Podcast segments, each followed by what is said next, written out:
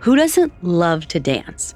Swing by any club, wedding, or Zumba class, and it will be full of people getting their groove on. But in the summer of fifteen eighteen, about four hundred people in Strasbourg, France, actually found themselves compelled to dance, as in they literally couldn't stop. One minute, they're going about their ordinary lives. The next, they're out swaying in the streets. They twirled until their feet bled, and their bones were visible through their legs. Some even danced themselves to death. This horrible phenomenon was so contagious, it actually became known as the dancing plague. And people were convinced it was the result of a curse.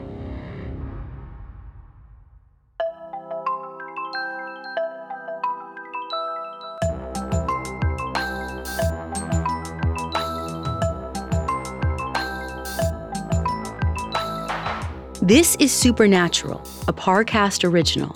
I'm your host, Ashley Flowers. Every Wednesday, I'll be taking a deep dive into a real unexplained occurrence to try and figure out the truth. You can find all episodes of Supernatural and all other originals from Parcast for free on Spotify. And if you like what you're hearing, reach out on Facebook and Instagram at Parcast and Twitter at Parcast Network. This week, I'm talking about the dancing plague of fifteen eighteen. Nobody knows why, but for about two months, hundreds of people in France literally danced until they dropped. And the scariest part is, there have been dozens of similar events, some even in modern times. We'll have all that and more coming up. Stay with us. This episode is brought to you by Anytime Fitness. Forget dark alleys and cemeteries. For some, the gym is the scariest place of all, but it doesn't have to be. With a personalized plan and expert coaching, Anytime Fitness can help make the gym less frightening. Get more for your gym membership than machines. Get personalized support anytime, anywhere. Visit anytime fitness dot com to try it for free today. Terms, conditions, and restrictions apply. See website for details.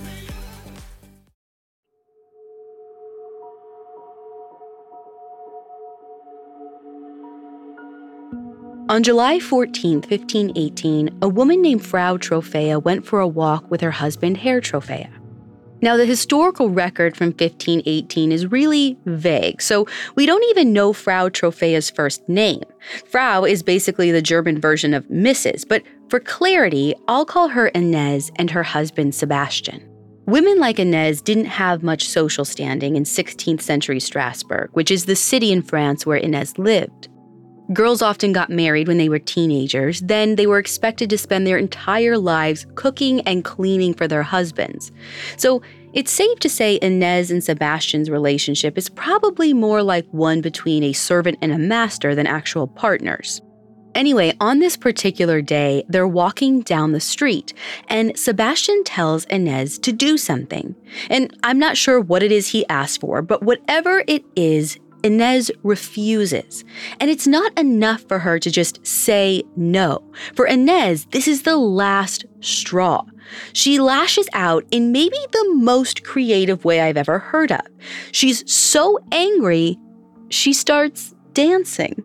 And okay, this sounds like a wild way to deal with your frustrations, but for some reason, Inez suddenly starts jumping around. She's kicking and waving her arms in the air as though she's dancing to music, even though there isn't any. People react the same way they always have whenever someone does something bonkers. They stare. A few people point and laugh, and they basically assume Inez is trying to make a scene and that she wants to embarrass her husband. Sebastian must think so too, because he's furious. He starts screaming at Inez in front of everyone, and he says that she needs to stop immediately. Except Inez can't, even if she wants to. It's like some unseen force has taken over her body. The dancing is totally involuntary. And sure, she could just be saying that she can't control herself, but there were a bunch of eyewitnesses. They all said Inez was grimacing and wincing, like she was really unhappy to be dancing and possibly even in pain. Even though Inez says she can't control her movements, apparently some of the onlookers say that she's lying. But if Inez is faking it, she'd have to be really stubborn because a full hour goes by and she still doesn't stop. It's unclear if Sebastian gives up and goes home, but it seems like he must have at some point because Inez keeps on dancing until it's been two hours, then three, and then four. By early evening, Inez is still dancing. And finally, everyone starts to wonder if this compulsion is real. One by one, they leave her alone. Meanwhile, the sun sets, it gets dark, and Inez is still swaying and spinning, which if you think about it is kind of sad. I mean, I have this mental image of Inez exhausted in the middle of the street, just dancing by herself. This goes on for hours past dark. Then finally, sometime during the night, she collapses and passes out. I'm not sure if Sebastian or someone took her home, but it sounds like Inez spent the night sprawled out on the cobblestones, like she was out cold for a while, and she doesn't wake up until early the next morning. Keep in mind, Inez hasn't had anything to eat or drink in about a day, and this is mid-July in France. She's got to be hot, dehydrated, and starving. But Inez literally can't grab breakfast or a cup of water because the minute she opens her eyes, she gets up and starts dancing again. So this whole situation was already weird, but now it's truly unheard of. Like, nobody thinks this is a prank or a tantrum anymore. And Inez looks more miserable than ever. Her feet are literally swollen and bleeding. But as painful as it is, people can't bring themselves to look away. The whole second day passes with crowds of people staring at Inez until once again she collapses. She sleeps through another night, but sure enough, as soon as the sun rises and the roosters crow, her feet hit the ground. She's right back to kicking and swaying. Which at this point, Inez has been dancing for almost forty-eight hours. It's past the point of absurdity, and it's starting to look like a serious problem. Inez could get really sick or injured, and that's not even the worst of it. So the records get really vague at this point, and I'm not one hundred percent clear exactly how this happens, but after a few days, Inez ends up with a couple of dancing partners. I'm assuming she's on day three or four of her compulsion. Maybe she's swaying through a crowded town square or marketplace, the streets are packed, and even though this has been going on for a while, people still stop what they're doing to stare. But at some point, someone drops their shopping basket or they wander away from their spouse and they start kicking and spinning with Inez. In other words, this dancing compulsion, or whatever strange thing is happening to Inez, is actually contagious. By the end of the week, there are something like thirty-four people, all dancing until they drop. So this isn't an isolated incident anymore. Something is seriously wrong. But there is just no good explanation. Even if it was a prank, almost three dozen people, I mean, they can't all be in on it. It's so disturbing and it's spreading so rapidly that people start referring to it as an epidemic. And they've even given it a name, the Dancing Plague. Up next, city officials tried to keep the outbreak in check.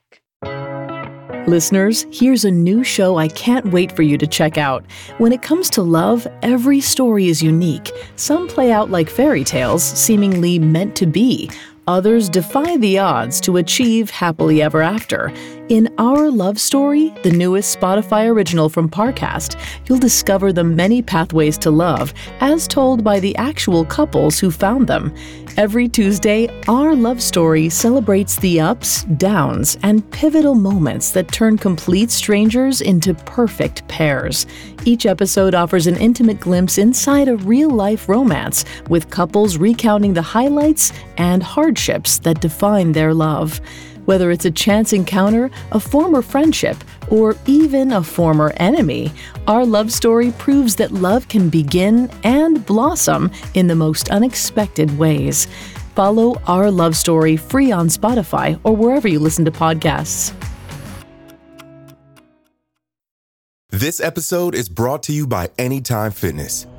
Forget dark alleys and cemeteries. For some, the gym is the scariest place of all, but it doesn't have to be.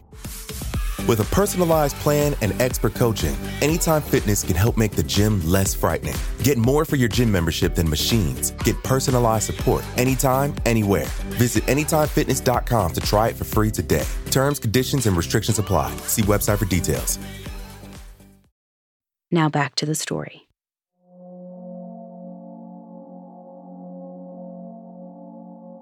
Sometime in July fifteen eighteen, a whole bunch of people started dancing in Strasbourg, and they couldn't stop. The records are pretty vague, so I don't know who they were or how many, but they all seem to be in the same situation as Inez. They're dancing all day and collapsing at night, just to get up the next morning and start it all over again. And there are more of them every single day. Now, people are leaving their homes and their jobs. Mothers are refusing to feed their kids. Bakers leave bread in the oven to burn.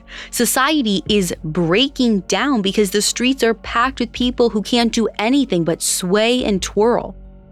On July twenty-fifth, so not even two weeks since Inez first developed symptoms, a whopping fifty people are dancing in the streets, and the numbers only seem to grow from there. It's spreading, just like a plague, which terrifies the people of Strasbourg. At this point, anyone could get infected. Luckily, they have someone looking out for them. They're called the twenty-one, which is a group of wealthy nobles who serve as a sort of town council. I'm not sure where their name comes from, but the twenty-one has been ruling the area around Strasbourg for centuries, and they're not happy about this weird phenomenon. So the twenty-one pool their resources to hire the best doctors they can find to solve this dancing plague. But the physicians turn around and give a medical opinion that's just baffling, even by sixteenth century logic. They say the victims of the dancing plague have, quote, overheated blood, end quote. Now, they're basing this off this outdated medical idea called humoral theory. It basically says that if you do something wrong, your blood could get too hot, and maybe that would make you start dancing. I mean, it's total nonsense. But the doctors insist that the only way to stop the dancing is to encourage more dancing. Like, basically they're saying the victims just need to get it out of their system and then everything will go back to normal. The weird thing is, there's nothing in the medical research from the time to suggest that this will work. But the twenty-one doesn't have any better ideas, so they just go with it. So first, the twenty-one builds a dance hall and a stage in the middle of town. They hire all these musicians to play music day and night. They even bring in these professional dancers to join the people caught up in the plague. Which, all this sounds kind of fun, and honestly, in fact, some people even faked the dancing plague just so they could join this giant rager at the center of town. But for the real victims who couldn't just stop whenever they wanted, this situation causes a pressure cooker. Remember, prior to this point, a lot of the dancers would at least take a break overnight. But now, it's like this rave is going twenty-four seven. People go days without stopping, and some of them wear out their legs and feet until you can literally see their bones poking through their skin. Like, this is disturbing. When people finally collapse, sometimes after days of nonstop partying, they're in a real bad state. They're dehydrated, flushed, drenched in sweat, and they're not going home to sleep it off. Which means a few people pass out and they're just lying there in these hot, stuffy dance halls without receiving any kind of care. Meanwhile, their condition just gets worse and worse until finally they die of heat exhaustion. The dancing plague has just turned fatal. You'd think the twenty-one would stop the party right then and there, but they actually think this will start working at some point. Meanwhile, the whole thing gets so bad that people are literally carting bodies off the dance floor while others are still twirling around the corpses. Eventually, the twenty-one admits this isn't going to work, So they decide to go in the opposite direction. They ban all music and dancing in Strasbourg. But it doesn't really matter because the infected people are still at it. They keep grooving while the city officials take down the stages and board up the dance halls. The victims' families do their best to hide their sick loved ones from view, but so far as anyone can tell, Strasbourg is doomed. According to a local family, there are four hundred people who have been caught up in the plague. And this other merchant named Lucas Rem says that fifteen victims are dying every day. That's over one hundred a week, so a lot. At that rate, every infected person will be dead in a month. Luckily, the twenty-one has a final ace up their sleeve. Remember Frau Trofea, the woman I've been calling Inez? She's the one who started the whole plague, but she isn't a big part of the story after that point. That's because about a week after she started dancing, she actually left town to go try and get help. So there was this belief in fifteen eighteen that if you had an irresistible urge to start kicking and swaying, you might actually be possessed. There was even something known as the evil dance, which basically means Satan has cursed you. And if you're a medieval Catholic, what better way to remove a satanic curse than to pray to a saint? In Inez's case, town officials wondered if she shouldn't appeal to this one third century martyr named Saint Vitus. Supposedly, Saint Vitus had the power to cast out the devil, but there was something else that made him special. According to legends, he also had the power to curse sinners with a holy compulsion to dance. In other words, if you do something that really crosses a line, Vitus might zap your feet and suddenly you won't be able to sit still. Obviously, this is a little far-fetched, but the Strasbourg officials are desperate. They've tried everything to the point that they're convinced this has to be some sort of demonic or saintly curse. Luckily, there's a chapel dedicated to Saint Vitus. It's located about thirty miles northwest of Strasbourg in a town called Saverne. Everyone hopes that if Inez goes there, the saint will either exorcise the evil spirits or lift the curse that he put on Inez. So they put Inez in a cart and take her to Saverne. The whole time she's kicking and bouncing because she still can't stop dancing, even in a small space. The whole journey probably takes a few days, and eventually they see the chapel in the distance. It's not the world's most impressive building, it's pretty small and modest, but nearby there's this cave with a shrine in it. Inez is supposed to go inside, and supposedly the saint will heal her. So she gets there, and then her story just kind of ends. Nobody ever bothered to record whether or not it worked, but most historians treat this as a no news is good news situation. Like, there's no record of Inez dying, so she probably stopped dancing at some point after her trip. But the main reason people think she probably got better is because the twenty-one decided to try the same tactic with the rest of the dancing plague victims. In late August, about a month after this whole thing started, they send all four hundred or so dancers off to Saint Vitus's chapel, which is way easier said than done. I mean, we're talking a journey of about thirty miles, and the twenty-one spends a ton of money on wagons to carry all the victims. In some cases, they're probably packing thirty people into these tiny little carts. And of course, I mean, they're dancing the whole time. On top of that, the twenty-one buys everyone a pair of red shoes. And that might sound like an odd fashion choice, but apparently ruby footwear was a sign of penitence. It's supposed to be pleasing to Saint Vitus. These shoes just show how big of a deal the dancing plague was. Red dye is really hard to come by in sixteenth century Europe, so four hundred pairs of shoes is not cheap. But the twenty-one is willing to do whatever it takes. They just want to put an end to this disturbing disease once and for all. The whole trip probably takes a few days, and when they arrive, these priests come out of Saint Vitus Chapel. They grapple with the dancers, trying to get them to hold still just long enough to shove these red shoes on their feet. Once the dancers are dressed appropriately, the priests lead them into the church. They all listen to a mass, and the victims are still bopping the whole time. It sounds weird, but they all dance in a circle around the altar, even the clergymen who aren't infected. Apparently, it's this specific kind of holy dance that's actually a part of some exorcism rituals. When they're finished, everyone who can afford it donates a penny to the chapel, and the local monks promise to use the money to care for the poor. So not only have the dancers done what they needed to do to possibly lift the curse, they performed a good deed. They're really hoping they're on Saint Vitus's good side now.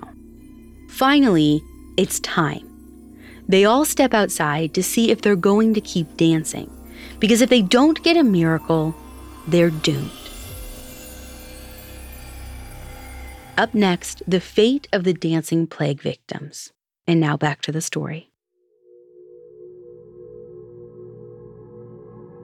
When the four hundred or so dancers finish dancing for Saint Vitus and giving their pennies to the chapel, they step outside. And some are cured right away. A few others notice that their symptoms get a little bit better, but it takes a few more days or weeks before they can actually hold still. Which, maybe this was a placebo effect? Like maybe some of the dancers believed they'd been cured, so they were finally able to stop dancing, and others saw it and eventually followed suit. Either way, the dancing stops, finally. At this point, it's probably sometime in September fifteen eighteen, not quite two months since Inez became the first victim. And to the twenty-one and all other people in Strasbourg, it's like a miracle has just happened. Their loved ones are cured and the city is safe. Still, there's this big mystery about where this compulsion came from in the first place. But if there's one thing almost everyone in Strasbourg agrees on, it's that they must have brought the dancing plague on themselves. And this isn't just religious guilt talking, because the plague isn't the first time the town seems to have been cursed. It's actually the second. So eleven years before the dancing plague broke out in the summer of fifteen oh seven, this huge hailstorm destroyed all the local crops. The priest said it was a sign of divine wrath. They thought God was angry because the Upper Rhine Valley in France, where Strasbourg is located, was basically ground zero for this huge anti-Catholic movement sweeping the country. Strasbourg is right in the heart of all of this. So when the dancing plague happens years later, everyone kind of assumes that the locals are still getting their due. Now, it's definitely not scientific, but for more than a decade, this is the prevailing theory, until a physician named Paracelsus decides he is going to solve the mystery. Paracelsus visits Strasbourg in fifteen twenty-six, so eight years later, and he finds plenty of eyewitnesses to tell him what happened. In fact, Paracelsus's work is one of the main reasons we know as much as we do about the dancing plague. After he analyzes all the data, Paracelsus gives the condition a name. He calls it choreomania, meaning dancing madness, and he basically decides that the choreomania outbreak was a feminist protest.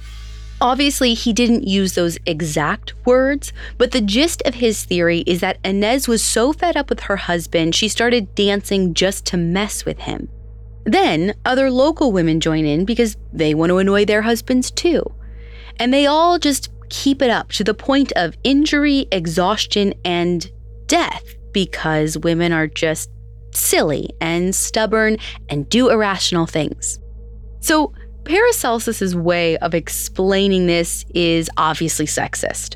Plus, it seems like there were men and children dancing too. Like, you'd think other accounts would have mentioned if it were just women dancing. In any case, for literal centuries, nobody came up with a better explanation. At which point, like, maybe this whole thing was a hoax. But for the most part, historians have always agreed that the dancing plague really did happen, largely because there are so many records from the time. I mean, I'm talking diary entries, letters, and even notes that the twenty-one took during their meetings. Plus, there's a whole other reason to take the Dancing Plague of fifteen eighteen seriously, which is that there have been other dancing plagues too. In fact, as many as ten happened before the fifteen eighteen outbreak. So rewind to eleven eighty-eight C E, over three hundred years earlier. A bunch of people danced until they collapsed at a church in South Wales. Then, in thirteen seventy-four, this massive outbreak of the dancing plague spread all through the Rhine Valley in France. It even infected people in Strasbourg.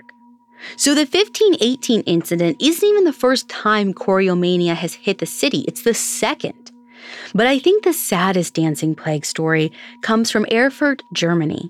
Around twelve forty-seven, about one hundred children danced right out of town. They ended up hopping and twirling nearly one hundred fifty miles. That's practically like going from Detroit to Cleveland, on foot.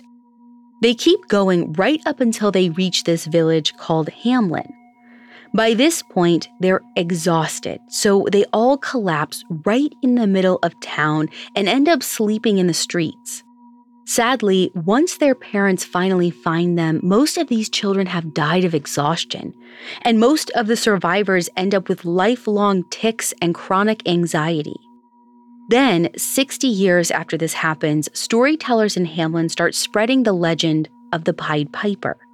He's basically this vengeful musician who plays beautiful tunes that are a form of mind control, meant to lure children out of their homes and to their deaths. The legend seemed like people's way of making sense of a very real tragedy that had happened to them. Not only that, it's further proof that the dancing plague is a real thing, not just a creative feminist protest or a hoax. And it's actually very scary. Strangely enough, though, after the incident in fifteen eighteen Strasbourg, there was never as large an outbreak in all of Europe. But the dancing plague has popped up in other places around the world. Like in eighteen sixty-three, thousands of people in Madagascar started inexplicably swaying and kicking. They couldn't stop dancing, and they actually believed they'd been possessed by the spirits of the dead, which would be totally terrifying. And then there were even more recent examples. They don't involve dancing, but they include other strange and involuntary behaviors. In nineteen sixty-two, a bunch of students at a girls' school in Tanzania started laughing, and they couldn't stop. It became known as the laughter epidemic, and it spread to a thousand people before it ended. Just like the dancing plague, nobody could figure out why it was so contagious. So fast forward to two thousand nine. This author and historian named John Waller decides to solve the mystery. Waller is a professor of history, and his specialty is old-timey science and medicine. The dancing plague story is right up his alley.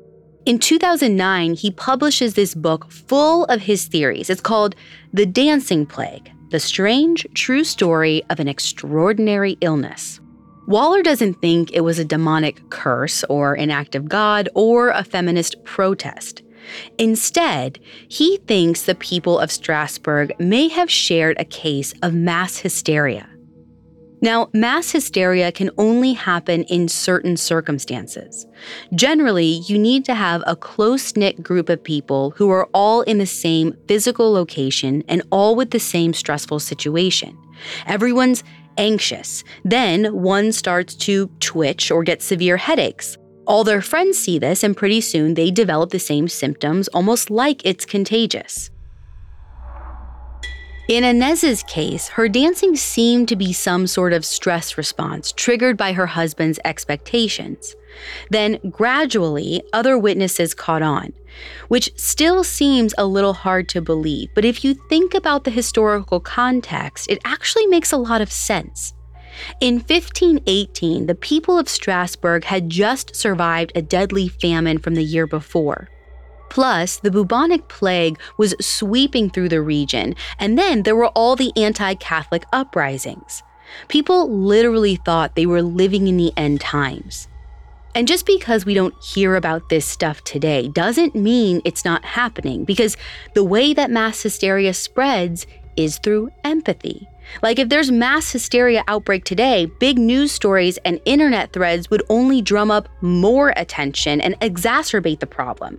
So nowadays, if a doctor or psychologist thinks mass hysteria is at play, they'll actually take steps to keep the story quiet, which is why we should probably treat the Dancing Plague of fifteen eighteen like this giant, flashing caution sign. Even if it was all in everyone's head, the fallout was very real. We're talking about maybe hundreds of deaths, and those were the days before social media or the twenty-four hour news.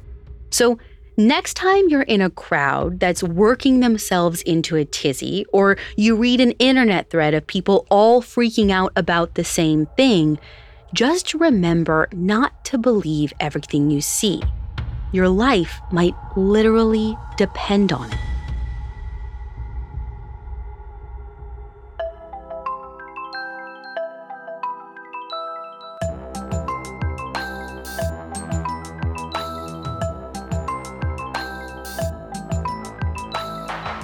Thanks for listening. I'll be back next week with another episode. If you want to learn more about the Dancing Plague of fifteen eighteen, I found The Dancing Plague: The Strange, True Story of an Extraordinary Illness by John Waller especially helpful to my research. You can find all episodes of Supernatural and all other originals from Parcast for free on Spotify. And if you like this show, follow at Parcast on Facebook and Instagram, and at Parcast Network on Twitter. Supernatural was created by Max Cutler and stars Ashley Flowers and is a Parcast Studios original. It's executive produced by Max Cutler, sound designed by Carrie Murphy, with production assistance by Ron Shapiro and Carly Madden. This episode of Supernatural was written by Angela Jorgensen with writing assistance by Ali Wicker. To hear more stories hosted by me, check out Crime Junkie and all AudioChuck originals.